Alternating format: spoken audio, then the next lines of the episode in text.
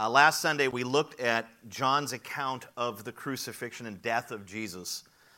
We saw how John, the human author of the gospel we've been studying for, for a while now, we saw how he meticulously threaded fulfilled prophecies and predictions into his narrative and statements that reveal that Jesus had sovereign control over the situation, all for the purpose of supporting John's main theme of his gospel, which is the messiahship and deity of Jesus Christ.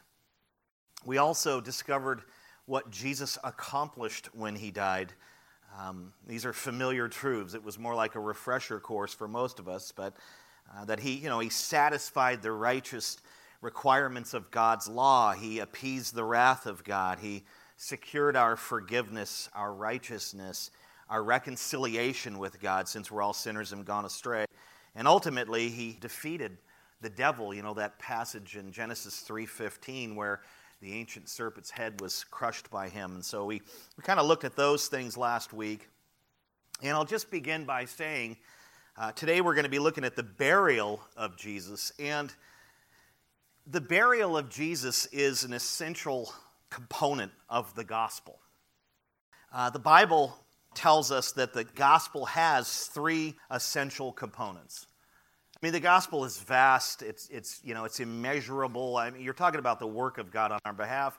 Dan pointed to it earlier how it's, it's something that we can kind of comprehend but not get our arms fully around because it's kind of beyond our understanding. But we can get the basics of it. And the Bible does um, promote and explain or define the gospel as three simple components. Uh, and one example would be in 1 Corinthians 15, verses 3 through 4, where the Apostle Paul put it like this He said, For I delivered to you as of first importance, like something that I gave to you, something that I imparted to you, something that I told you was of the highest level of importance, of first importance. And he says this What I also received, and here's the important thing that he delivered to them that Christ died for our sins in accordance with the scriptures that he was buried, and that he was raised on the third day in accordance with the scriptures.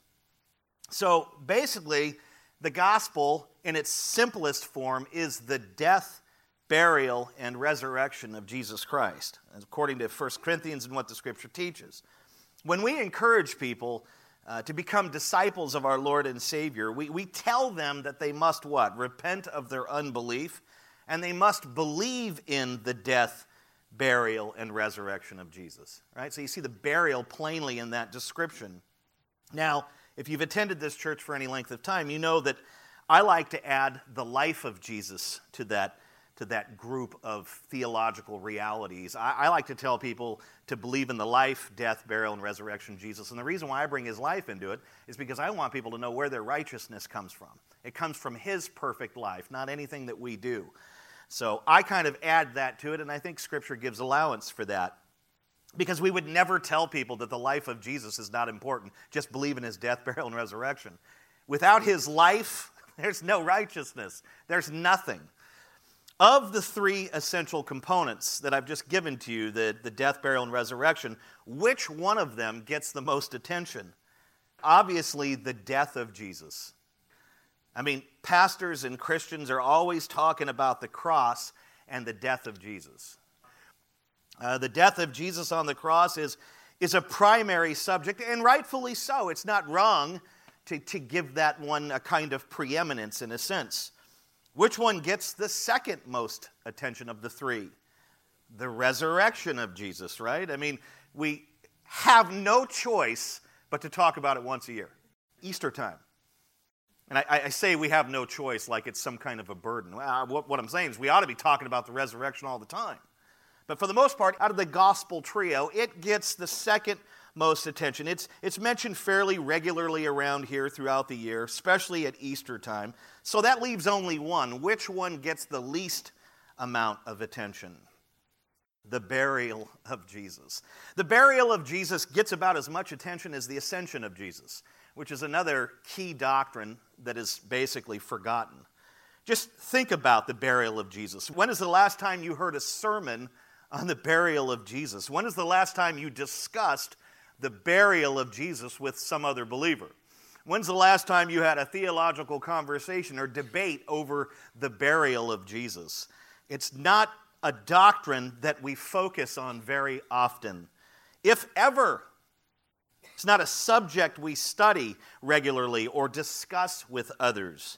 And yet, it is an essential component of the gospel according to Scripture, especially 1 Corinthians, the passage I just read you, 15, 3 and 4. It is the death, burial, and resurrection of Jesus. So this morning, we are going to examine the burial of Jesus, and we will discover why it's essential, why it is so important. Please take your Bibles and turn to John chapter 19. We're going to be looking at verses 31 through 42 today. That will be our text for this morning.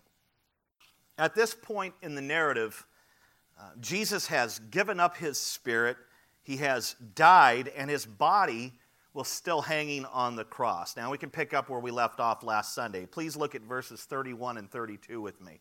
Verse 31 begins Since it was the day of preparation, and so that the bodies would not remain on the cross on the Sabbath, you have a parenthetical, it says, For that the Sabbath was a high day the Jews asked Pilate that their legs might be broken and that they might be taken away.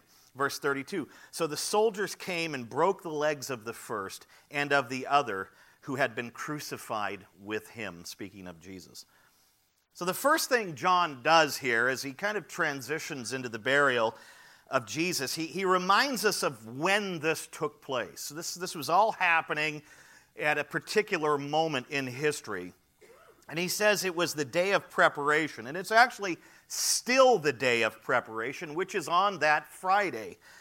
Jesus' trial before Pilate, his crucifixion, his death, and his burial all occurred on the day of preparation, or this Friday.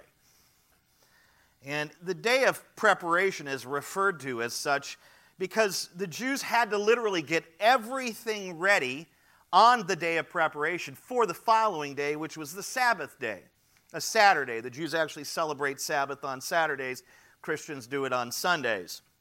And so they had to get all of their chores done on Friday, they had to get all of their meal prep and everything. Uh, that would cause them to work on Saturday. They had to get all of that work done on Friday during the day of preparation. Everything had to be done. Uh, according to their traditions, they cannot perform those work based tasks on Saturday during the Sabbath. They would violate the Sabbath if, if they were to be found cooking on the Sabbath. So they had to do all the cooking and all the prep and all the work on the day of preparation, Friday. Now, John adds a parenthetical statement to heighten the importance of this particular Sabbath day. This wasn't just a regular Sabbath, which is a high day. This was the, a Sabbath that was a higher day.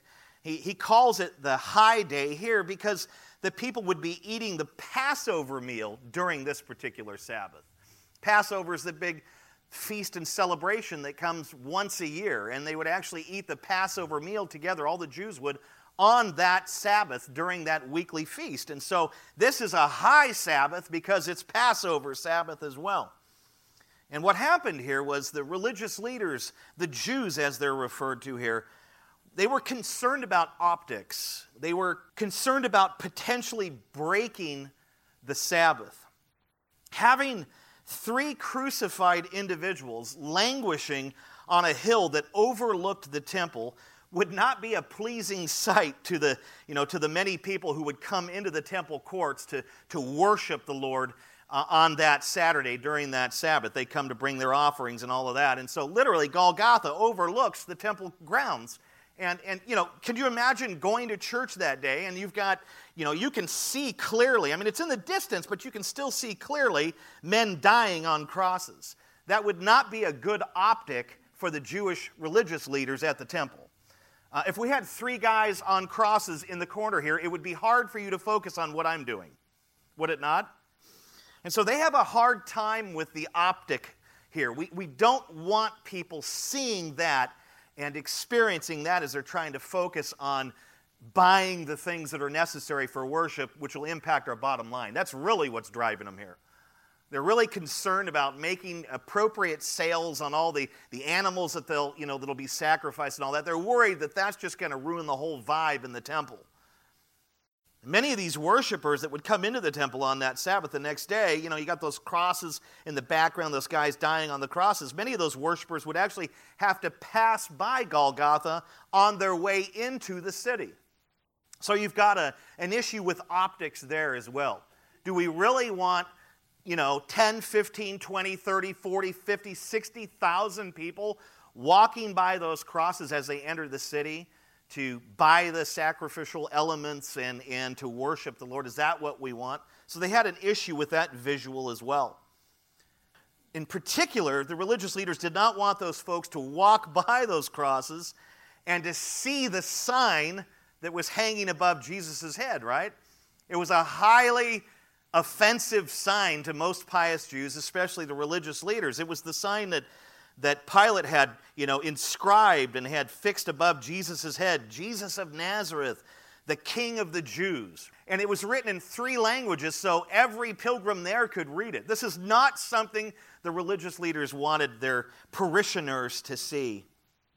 Plus, if one of those crucified individuals died during the Sabbath, the religious leaders would have a major, major problem on their hands.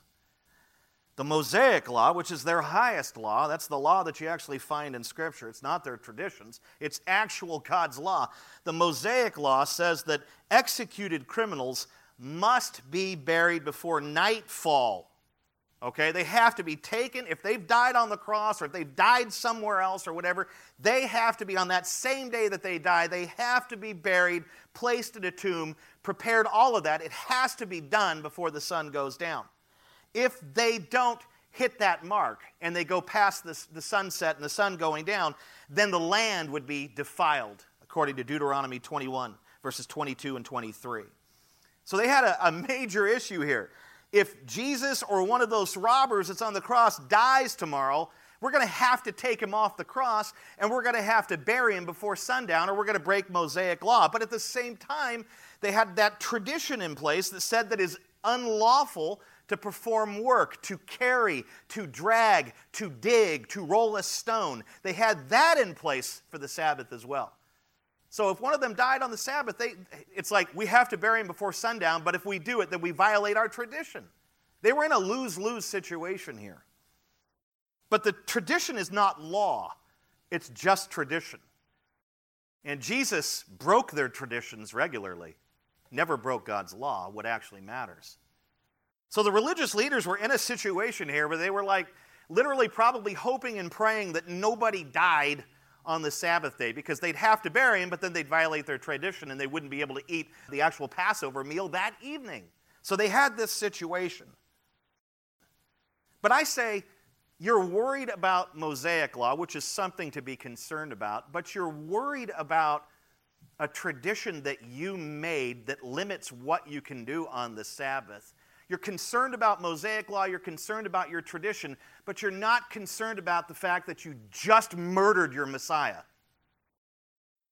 Talk about, you know, adventures and missing the point. You just killed your Savior. You just slaughtered him. And you're concerned about whether you can get a body buried or not, or whether you have to handle his body and break your traditions. You, you, know, the legalist has really no concept of the deeper things of the law and what is truly pleasing to God. They murdered his son, and they're concerned about these things. So, to avoid this potential major dilemma, this problem that they were now in, the religious leaders, they go to Pilate and they literally begged him to expedite the process. They wanted his soldiers to perform crurifragium, which is a, a difficult Latin word to say, cruri fragum. What is crurifragium? It is the, the smashing of the legs of a person with an iron mallet. It's something that the Romans did. There was somebody hanging on the cross, and they wanted to get that person to die sooner than later, then they would perform cruri fragum, and they would go and, and they would smash the criminal's legs with the mallet, breaking his legs. And that would expedite the whole death scenario. This gruesome procedure would, would hasten death by bringing on asphyxiation. The victim would not be able to use his legs to prop himself up so he can breathe. If you don't have leg strength or your legs are hurting so bad that you can't use them, your body's going to sag, and now your organs and everything are going to get pressed in upon by your rib cage, your lungs included. And what they would do is once the legs were broken, they would try to use their arms to hold them in place. But imagine you've got nails through your wrists or through your hands, that hurts. But once the arm strength gave out, you've got no legs now, but once your arms gave out, then you would, you would just relax your body, and that's where you would begin to suffocate. Crurifragium was considered merciful to the Romans because it, it hastened death and, and reduced down the suffering. Because some people would be on the cross for several days. And so the Romans were like, well, we're, we're, I'll tell you what, we're going we're gonna do you a blessing. We're going to break your legs. I mean, that's just so cruel. I, I'm reminded of the words of Solomon in Proverbs 12, uh, verse 10b, where he literally says, The mercy of the wicked is cruel. Because I tell you what, it might be merciful because you'll die sooner, but it's going to hurt. That's going to be cruel to crush. And could you imagine having your legs bashed in with an iron mallet, with a sledgehammer? That's going to hurt. In an effort to avoid further trouble with the religious leaders, because Pilate's had all sorts of bad experiences with them this day. They blackmailed him. Hey, if you don't execute Jesus, we'll go ahead and tell the the Caesar, well, we'll let Tiberius know that you let an insurrectionist live, right? They've already blackmailed him. He's had a terrible time with them this day, and ever since he took office seven years earlier, nothing but trouble with the religious leaders. What does he do here when they come and ask, hey, can you speed it up? He obliges them, and he gave the order to the soldiers, and, and soldiers went up, and these soldiers were with him. He was in Jerusalem at the time. These soldiers made the short journey up to Golgotha, right outside the city gate and they went over there and smashed the legs of the two robbers, the ones who were crucified on both sides of Jesus. Now we move to 33 and 35. It says, But when they came to Jesus and saw that he was already dead, they did not break his legs. But one of the soldiers pierced his side with a spear, and at once there came out blood and water. In verse 35, he who saw it has borne witness. His testimony is true and he knows that he is telling the truth, that you also may believe. So after smashing the robber's legs, their legs are bashed in, they're now sagging and suffocating. After doing that, they go to Jesus, who's in the middle, to repeat the process. But the soldiers realize he's already passed away. He's already breathed his last breath. He's already dead.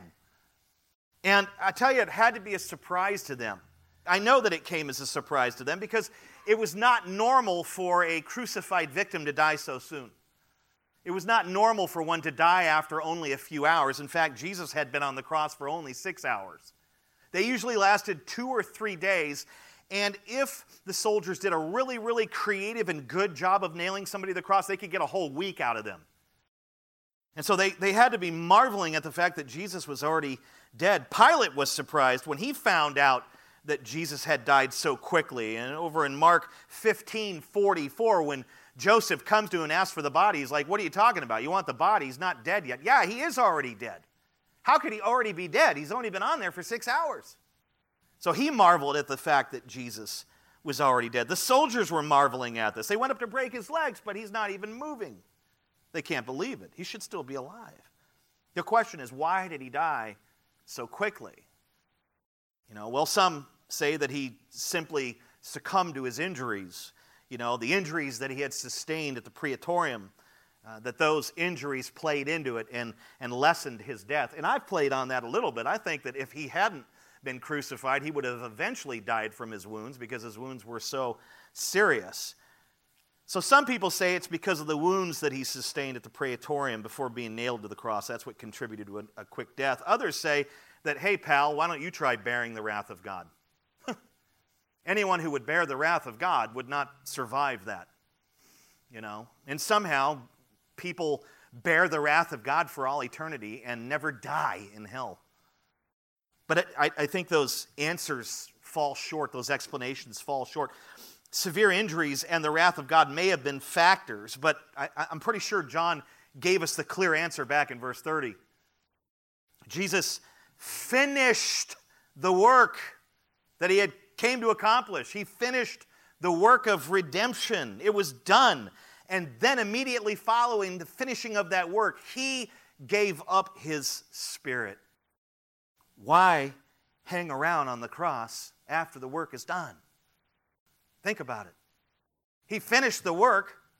He had suffered tremendously, worse than anyone in the history of the world had ever suffered because he bore our sin and the wrath of God. The work is done. There's no reason to stay on the cross beyond six hours. I'm just thinking logically here. But greater than that, you must remember that Jesus was following the entire time, he was following a divine timeline. We, we see expressions of it in John 2 4 and chapter 7, verse 6, chapter 7, verse 30, chapter 8, verse 20. All of the times that Jesus said, My time has not yet come when people were trying to get him to do things. That's not my time to do that. He even rebuked his mother when she wanted him to dazzle everyone and turn the water into wine, which he ended up obliging her on. He operated in accordance with a divine timeline. Everything that he did was done at the precise moments that he was supposed to do those things, even dying on the cross. It could be that if he had not, of his own sovereign will, surrendered his life in that moment, he, in a sense, ended his life, that he would have never died. I don't know. This divine timeline was in accordance with the definite predetermined plan of God, Acts 2:23. Think of it like this. Jesus was supposed to die when he died. His death came not too soon nor too late. It came exactly when it was supposed to come. And he willed for it to be in that moment. He took his own life in a sense. He, he surrendered his spirit and submitted his soul to the Father in that moment. It's an interesting, amazing thing. When the soldiers realized he was already dead, they didn't bash his legs. There was no reason to do that. But one of them took a spear and pierced his side. The spear tip obviously penetrated the sac around his heart because a mixture of blood and water poured out of the wound. When a person experiences significant blood loss, and he certainly did because of the flogging. He had been filleted open, he had bled everywhere. It's a, in my mind, it's, it's borderline a miracle that he was still alive. I don't think anyone else would have survived that. But he had lost a lot of blood. And when a person loses significant blood, they go into hypovolemic shock. What happens is the heart begins to race. What it's doing is it's trying to pump blood that is not there. And because of that extra activity and that hyper heartbeat, the heart is doing its job, but it's almost in a panic where it's, try, it's trying to pump something that's not there. And as it does that, guess what happens? Water collects around the heart. Water collects around the heart, in, into the heart sac and around the heart sac, and even around the lungs. The symptoms of hypovolemic shock are faintness, thirst, and the collection of water around the heart. We know Jesus experienced hypovolemic shock after being flogged because each of these symptoms were literally present. While carrying his crossbar to Golgotha, he fainted. He fell down. He couldn't do it. And a guy named Simon the Cyrene was, was forced to help him carry the cross all the way up there. Luke 23 26. Faintness was there while he was still alive on the cross, did he not cry out, I thirst? Right? Verse 28. We know that he was fulfilling, seeking to fulfill prophecy there, but that doesn't mean his tongue wasn't stuck to the roof of his mouth. It was. It says in Psalm 22, that thousand year old prophecy that talked about his thirst. Hypovolemic shock, faintness, thirst. And when that soldier drove that spear through his side, thus penetrating his heart sac. What came out? Blood mingled with water. The symptoms were all there. He had this, he was suffering from it. MacArthur suggests that when, when Jesus' heart was pierced by that soldier, he says this his heart literally burst from the tremendous mental agony and sorrow associated with his work of, of bearing sin and, and bearing the Father's wrath and, and bearing the forsaken dynamic that's there of, of the Father turning his, his face away from the Son. All of that created this stress, put all of that pressure on his physiology. And when that soldier drove that spear through, it just burst and, and just came out of him. And when we experience extreme mental duress, we sometimes feel as if our heart is going to explode. Have you ever gone through something that was so emotionally painful you actually felt pain in the middle of your chest and you thought, I think I'm having a heart attack? It happens. In verse 35, John tells his readers that, that he was actually there at the foot of the cross and that he saw these things happen with his own eyes. He wanted his readers to know that as a firsthand witness to these events, his testimony is true and can be trusted. And I think this is an interesting statement you see there. It's like, why do you interrupt the burial narrative to make that statement, to make that proclamation? I suspect it's because he was seeking to combat false theories about Jesus' death that may have been in circulation when he recorded his account, or false theories about Jesus' death and burial that would come later. I think he was dealing with some of the false theories that were around when he wrote this. I mean, he wrote this gospel probably in the early 90s, way after the other accounts had been recorded. There were already all sorts of weird theories and heresies. You know, they were abounding by the time he gets to writing this. Uh, one such theory that's around, it's been around for a long time. I don't know if it dates back to then, but it's certainly around now. But one such goofy, weird, ridiculous theory is the swoon theory the swoon theory. The swoon theory is, is the belief that Jesus didn't actually die on the cross, he was merely unconscious. And after being placed in, in the tomb, he basically awoke and then strolled out. You know, never mind the fact that he'd been stabbed, never mind the fact that he'd been filleted open. I went to a website, it's entirely about this. I felt like I had to take a shower after being at the website. It was just weird and dirty. You know, it was just like, what are you people trying to What they're ultimately trying to do is deny the resurrection. If we can deny the death, then there's no resurrection. And then he's not God, right? That's the enemy's, you know, real purpose there. And they say that his post tomb appearances were merely perceived as resurrection appearances by his followers. Well, look, he rose. Well, no, he actually woke up. That's what they say. An 18th century adherent to this theory, Heinrich Paulus, provides a bizarre explanation for what happened here. I think he was a big supporter of aromatherapy. I'm not making fun of you if you are one. Uh, you know, I, have burned my share of incense back in my 1985 hippie days. Um, but I think he was a big supporter of, of aromatherapy way back uh, before it was really a thing. Listen to what he wrote The lance thrust was a mere surface wound that served the purpose of phlebotomy.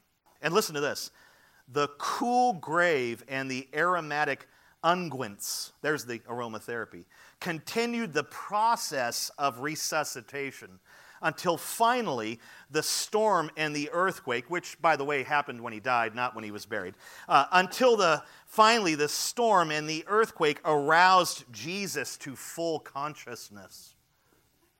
Yeah. So you got the myrrh, you've got the, you know, the aromatic things in there, you know, you've got some stuff happening outside of the tomb, and all of it together somehow woke him up. You know, like he was a really sound sleeper, and then one strike of lightning and thunder, whatever. And this is, this is a theory, but this is a perpetuated belief by multitudes of people. They literally believe in the swoon theory. And there, there were so many things. I was like, how many of these should I write down? Stick to the text, just do one.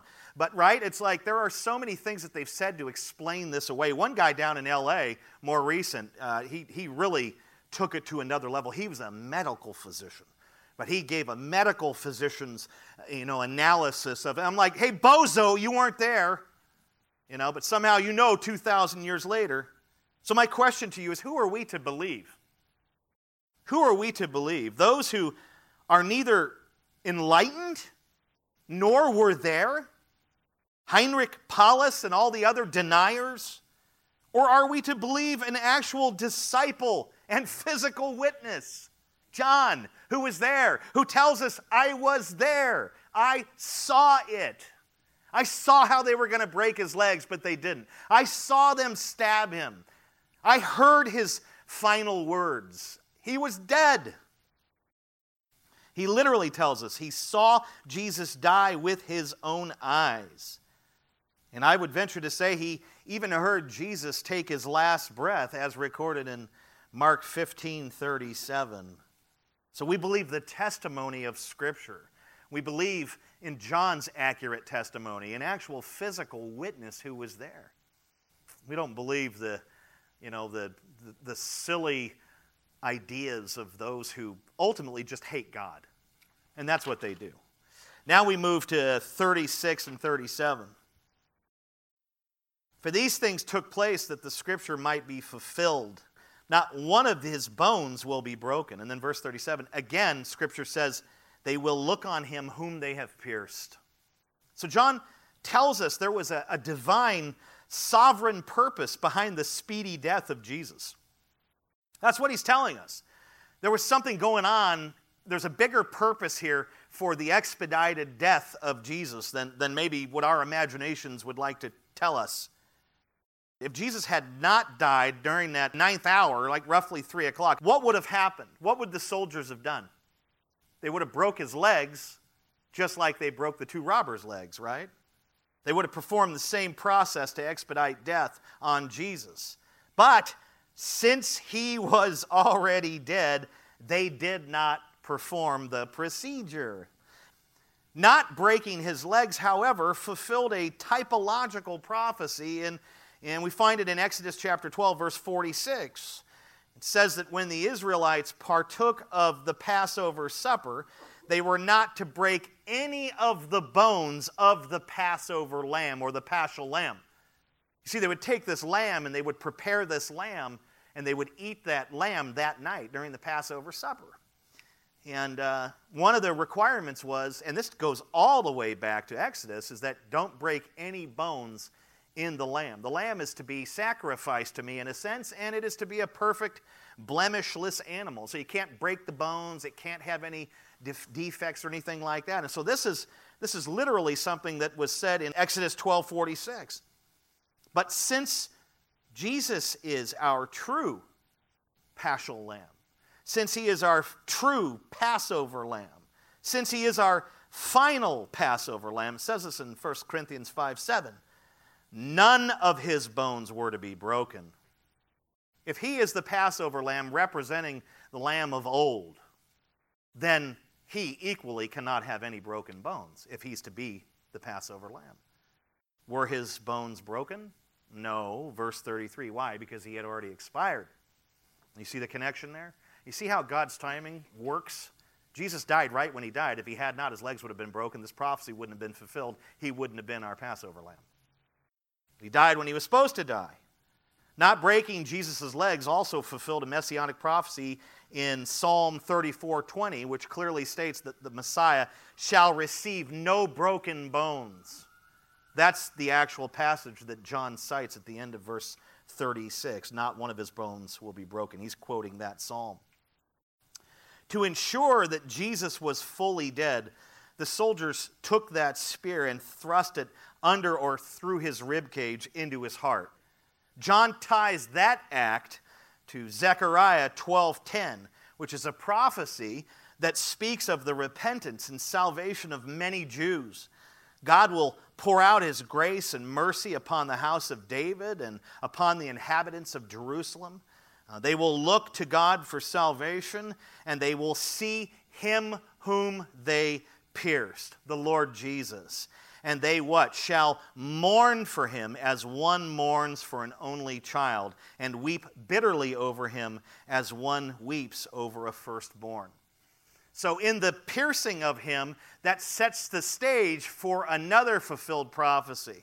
MacArthur wrote, The ultimate fulfillment of this prophecy will be at Christ's second coming, when the repentant remnant of Israel will mourn over rejecting and killing their king. Revelation 1 7. So again, we see the fulfillment of messianic prophecy here in the death and even leading up to the burial of Jesus, which what? Serves John's primary purpose of authenticating the messiahship and deity of Jesus Christ. Now we can move to 38. John continues explaining what happened. He says, After these things, Joseph of Arimathea, who was a disciple of Jesus, but secretly for fear of the Jews, asked Pilate that he might take away the body of Jesus. And Pilate gave him permission. So he came and took away his body. John introduces us here to a man named Joseph of Arimathea. He was from Arimathea. That wasn't his last name, just like Magdalene is not Mary's last name. And Arimathea, translated, actually means a city of the Jews. It was located in Judea and may have been called Ramah in the Old Testament. How many of you know where or what Ramah is? Ramah is the birth and burial place of the prophet Samuel, one of the great prophets of Israel. Joseph of Arimathea here was a disciple of Jesus, John tells us but he kept it a secret because he feared the religious leaders. The penalty for following Jesus was removal from the synagogue, it was excommunication. Uh, in ancient Israel, Judaism was a, a, a, way of life. It wasn't just a religion or something that people do on Sundays or on Saturdays. It was your entire way of life. It was a worldview, it was an operating system that governed and controlled everything that you did. And so those who were put out of the synagogue, they lost everything. They lost it all. They lost their temple privileges. They couldn't attend synagogue. They lost their marriage if they were married. They lost their family. They lost their homes. They lost their friends. They lost their job. They lost their social standings. All of those things were gone, destroyed, removed forever. Um, I would say that excommunicants were treated like lepers People hated them. If you got kicked out of the synagogue, everyone knew, everyone ridiculed you, and everyone stayed away from you. You were cursed. Obviously, you had no salvation, because if you're disconnected from the religion, there's no salvation. So, what I'm telling you is that Joseph of Arimathea had a lot to lose. He had a lot to lose. And Scripture further describes him, not here in John, but in the other Gospels. He was a rich man, Matthew 27 57. He was a respected member of the council, which means Sanhedrin. He was on the Sanhedrin, Mark 15 43. And he had a solid, godly reputation as a good and righteous man in the community, Luke 23 50. He had a lot to lose. And I think it's easy for us to look at this text and, oh, look, what a, what a wimp, what a sissy la la. He kept his faith secret because of fear of the Jews. You know, I, I would never do that. You know, I, I've always been open and honest about my faith and about my relationship with Jesus. I think it's easy for us to kind of conjure those thoughts here. But let's be honest. Have any of us ever been in his situation? We live in the U.S. We don't know persecution here. We have no concept of what it's like. I, I just want you to imagine with me here a government official, someone who has the, the power of the sword, comes to you and says to you, denounce Jesus or lose everything. Lose your job, lose your standing, lose your family, lose your marriage, lose your home, lose your church, deny him or lose it all. Would you do this? If you were put in a situation where you had to give up everyone you love and everything that is meaningful to you, deny or lose it all, what would you do? That is the situation he was in. What a fool. I can't believe he denied the Lord. I would have stood up there you wouldn't have done jack squat. You would have said, I never knew the Lord. You would have been like Peter in the courtyard. I know I would have been. let's give the man a break. Let's give him a little grace here. He was facing a lot. And we're no better than him. We are no better than him. And it's interesting to me. The demand that a government official would put on us, or that the Sanhedrin would put on him, Jesus does in the reverse. It is the requirement of Jesus that we be ready and willing to forsake anything and all things for Him at any given moment. The cost of discipleship is great. So, what does that mean? It means that Joseph was being sinful. He was, in a sense, denying his Lord in front of men, was he not? It's sinful when we do this, when we I'm not going to talk about Jesus right now, even though you know the Spirit's prompting you to do that, and you say, I'm not doing that. I'm not going to face the embarrassment or the trouble. It's sinful what Joseph did. It's sinful when we choose out of fear or whatever to essentially deny the Lord. And yet, it's the cost of discipleship is to be ready and willing to forsake all. But something happened inside of Joseph of Arimathea. This is the beauty of it. He didn't stay in this mode. He became convicted and he decided that he could no longer hide his faith. He went to the praetorium and he asked to meet the most brutal and dangerous man in Jerusalem, the one who had just put his Lord and Savior to death, Pontius Pilate. It's incredible to me. He didn't know what to expect from Pilate. Pilate had just put his Lord and Savior to death. He probably expected, look, man, this is a 50 50. He could give me the body of Jesus and I could take care of the burial, or he could whip me beyond recognition and nail me to a cross. And he literally pleads with Pilate. It's as if he was saying, Please, please, please, sir, please, sir, let me take the body of Jesus down from the cross so I can bury him. This was a risky risky move. And in doing this, he exposed his hidden identity as a disciple. He, he did that. Pilate could have easily arrested, prosecuted, and crucified him. How did Pilate respond to Joseph's bold and daring request? He gave him permission to remove the body of Jesus. I mean, he did precisely what Joseph probably prayed for on the way over to the praetorium. And in verse 38, it clearly says that. So he came and took away the body. So he, he leaves the praetorium, he goes back to Golgotha, and he gets the body of Jesus. And it, and it says that he had help. Look at 39 and 40. Nicodemus also, who earlier had came to Jesus by night, came bringing a mixture of myrrh and aloes, about 75 pounds in weight. So they took the body of Jesus and bound it in linen cloths with the spices, as is the burial custom of the Jews. And we first heard about Nicodemus back in John 3.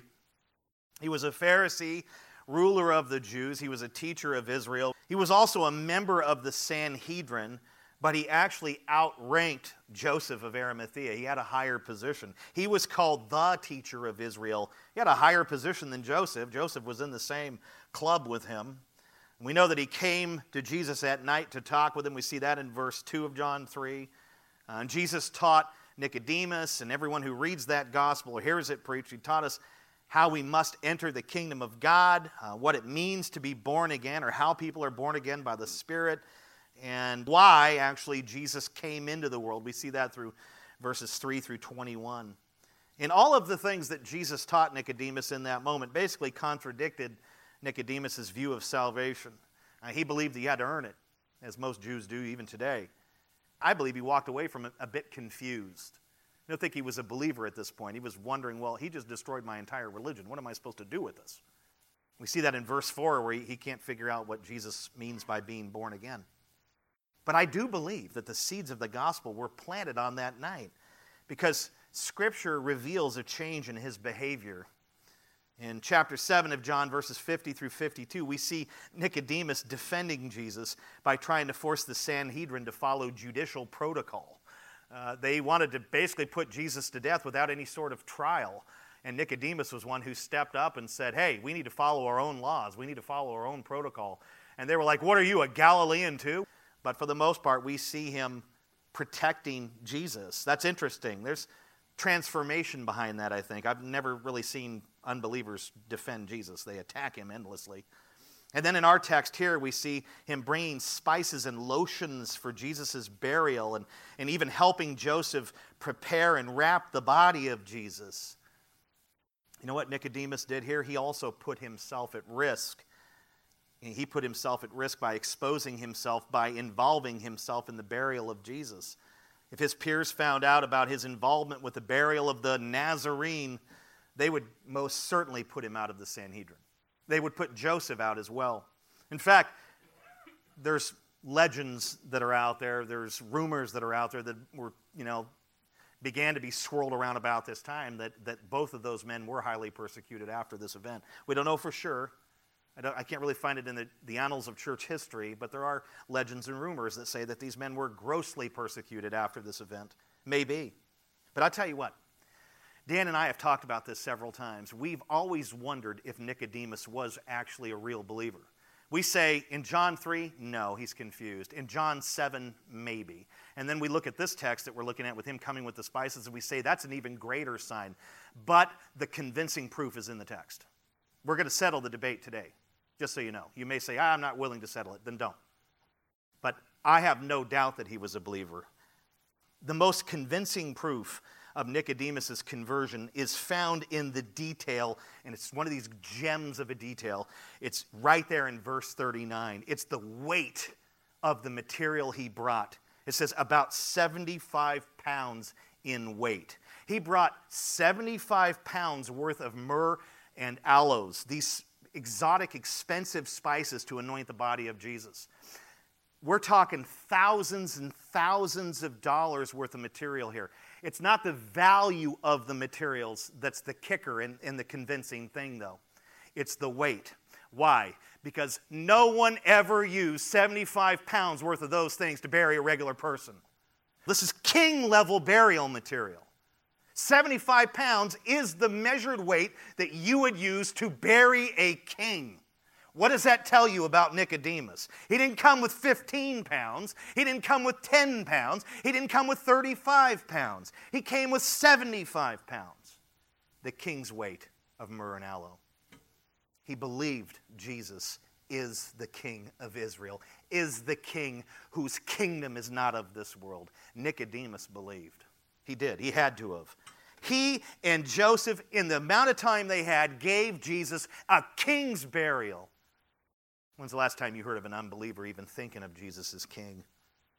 It's the weight, my friends. That's why that detail is there. John wants us to know the change in Nicodemus. He wants us to know the change in Joseph of Arimathea and how these men were secret disciples and hid it, but how they came out in the public with it. That's what he's telling us here. Joseph and Nicodemus prepared Jesus' body by wrapping it in linen cloths with the spices. They wrapped his body from head to toe. That's what they did. It was almost like a mummy, but not as tight and intricate as the, as the Egyptians would do. And more spices were then packed around and under his body once it was placed in the tomb. Unfortunately, these preparations reveal a deficiency in their faith. There's no doubt they believe, but they're kind of like the 11 disciples, right? You know, his guys that became apostles. They believed Jesus is Messiah, but they didn't understand certain things about him.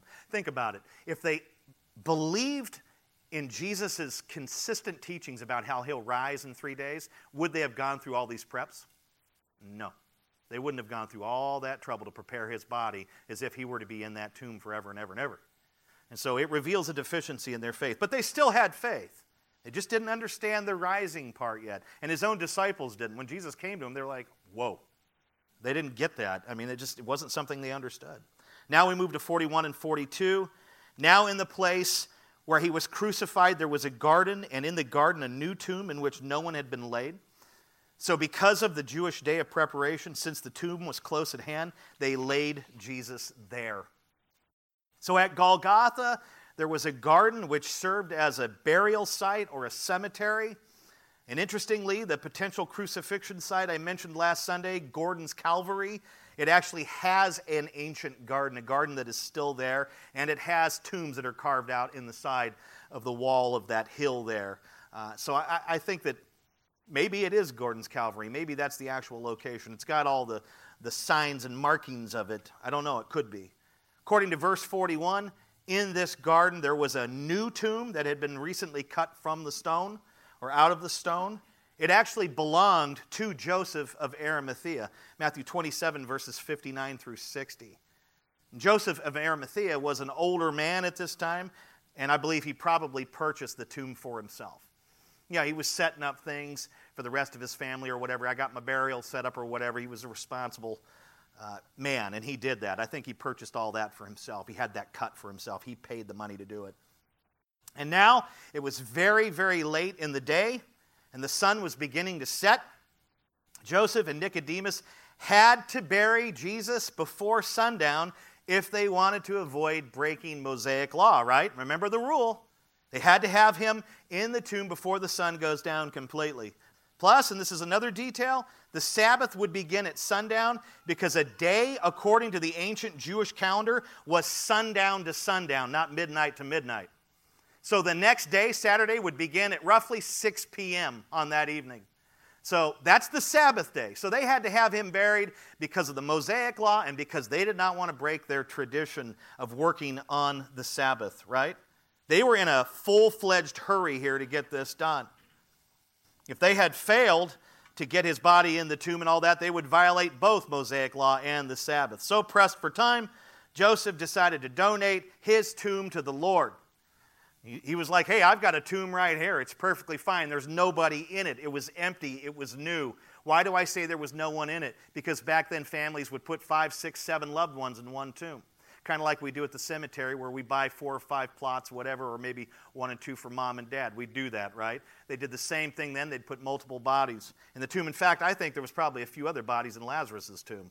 But when Jesus called for Lazarus to come out, he's the only one that came out. Nobody else went, Hey, what's going on here? He stayed dead. This tomb was new, this tomb was empty, and it was nearby. And so, what happened? Joseph and Nicodemus took Jesus' body, they prepared it outside of the tomb, and they placed it in that tomb. And right in that moment, you had the fulfilling of yet another messianic prophecy in the Old Testament. It speaks of Messiah's body being buried and laid in a rich man's tomb. We find it in two places Psalm 22, that wonderful psalm, 22, verse 15, and in Isaiah 53, verse 9. Psalm 22 15 says this, and this is like Messiah saying this a thousand years later You lay me in the dust of death. That has to do with the burial of the Messiah. And then Isaiah 53 9, he was assigned a grave with the wicked. That's regular man. He's not regular man, he's Christ. He was assigned a grave with the wicked and with the rich in his death. There's the idea of him being buried in a rich man's tomb. Fulfillment of prophecy back to back right there in his burial. Now I must close and I must do it quickly. Why is the burial of Jesus important? Well, hopefully you've already gleaned answers through this exposition, but I'll just give you a few here. First, the burial of Jesus is important because it affirms the reality of his death on the cross. Right? His body would not have been laid in a tomb if he were still alive. When people push the swoon theory and make it sound like he was alive in the tomb, they, what they're basically stating is that ancient people were stupid and ignorant and couldn't tell the difference between a live body and a dead body. They could. So the burial of Jesus affirms the death of Jesus on the cross. If we don't have a dead Jesus on the cross, we don't have sins paid for, we don't have a sacrifice, we don't have an atonement, we don't have redemption, we don't have the wrath of God being appeased. We don't have the law being fulfilled. We don't have righteousness. We have nothing if he doesn't die. And so the burial does what? It proves that he died. That's why it's important. He died on the cross. He was dead. Pardon my French, he was dead as a doornail. The fact that he bowed his head and gave up his spirit proves that he was dead. The fact that none of his bones were broken proves that he was dead. The fact that his heart was pierced with a spear proves that he was dead. Even if he wasn't dead at that moment, he would have been after being pierced. The fact that John was there and saw him die proves that he was dead. The fact that Joseph of Arimathea asked Pilate for his body proves that he was dead. The fact that Pilate had a centurion examine his body to make sure he was dead after Joseph of Arimathea came to him Mark 15, 44 through 45 proves that he was dead. The fact that Nicodemus spent a small fortune on spices for his burial proves that he was dead. The fact that Joseph and Nicodemus prepared his body totally and absolutely proves that he was dead. If Jesus were to wake up, don't you think he would wake up with a bunch of people rubbing stuff all over him? Come on. The fact that Joseph and Nicodemus buried his body in a tomb proves that he was dead. And the big kicker the fact that all of those messianic prophecies concerning his death were fulfilled proves that he was dead. What's my point? He was dead. He died. He died. The evidence is overwhelming. The swoon theory is the product of unenlightened, sinful imaginations. When we say we believe in the burial of Jesus, we are affirming the reality of his death on the cross as well as the historicity of Scripture. That's the first thing. Second, the burial of Jesus is important because it fulfilled messianic prophecy, thus proving that Jesus is who he said he is the Christ, the Messiah, the divine Son of God, the Son of Man, the King of the Jews, the King of a kingdom that is not of this world, and so on. When we say we believe in the burial of Jesus, we are affirming the prophetic accuracy of Scripture. And lastly, third, the burial of Jesus, and this one's not in John's text, we find it in Romans. The burial of Jesus is important because it represents something about us. Pay close attention. In Romans 6 4, the Apostle Paul says, It is impossible for believers to continue to live a life of sin because they have been baptized or immersed, is what it means. Not with water, it means immersion, spiritual immersion, because they have been immersed in Jesus' death, burial, and resurrection. Being immersed in his burial has to do with being removed from our old life of sin our old life, who we were, is not only dead, but buried. Since we are now joined with Christ, since we are new creations, we cannot go back to it. We cannot return to our old life of sin. It is covered with earth. When we say we believe in the burial of Jesus, we are affirming the fact that our old life of sin is dead, buried, and gone. Burial of Jesus is important because it affirms the reality of his death, because it fulfilled messianic prophecy, which proves he is who he said he is, and because it represents something about us. Our old life of sin is dead, buried, and gone. That's why it's important. Maybe you'll never look at it the same way again, I hope. I'll close by reading a quick section in Romans 6, the same text. After describing the fact that we have been immersed in the death, burial, and resurrection of Jesus through faith, Paul gave the following exhortation in verses 11 through 14. This is from the NLT because I don't have time to teach it and describe it. The NLT breaks it down pretty simply. It says this Consider yourselves to be dead to the power of sin and alive to God through Christ Jesus. Do not let sin control the way you live. Do not give in to sinful desires. Do not let any part of your body become an instrument of evil to serve sin. Instead, give yourselves completely to God, for you were dead, but now you have life. So use your whole body as an instrument to do what is right for the glory of God. Sin is no longer your master for you no longer live under the requirements of the law. Instead, you live under the freedom of God's grace.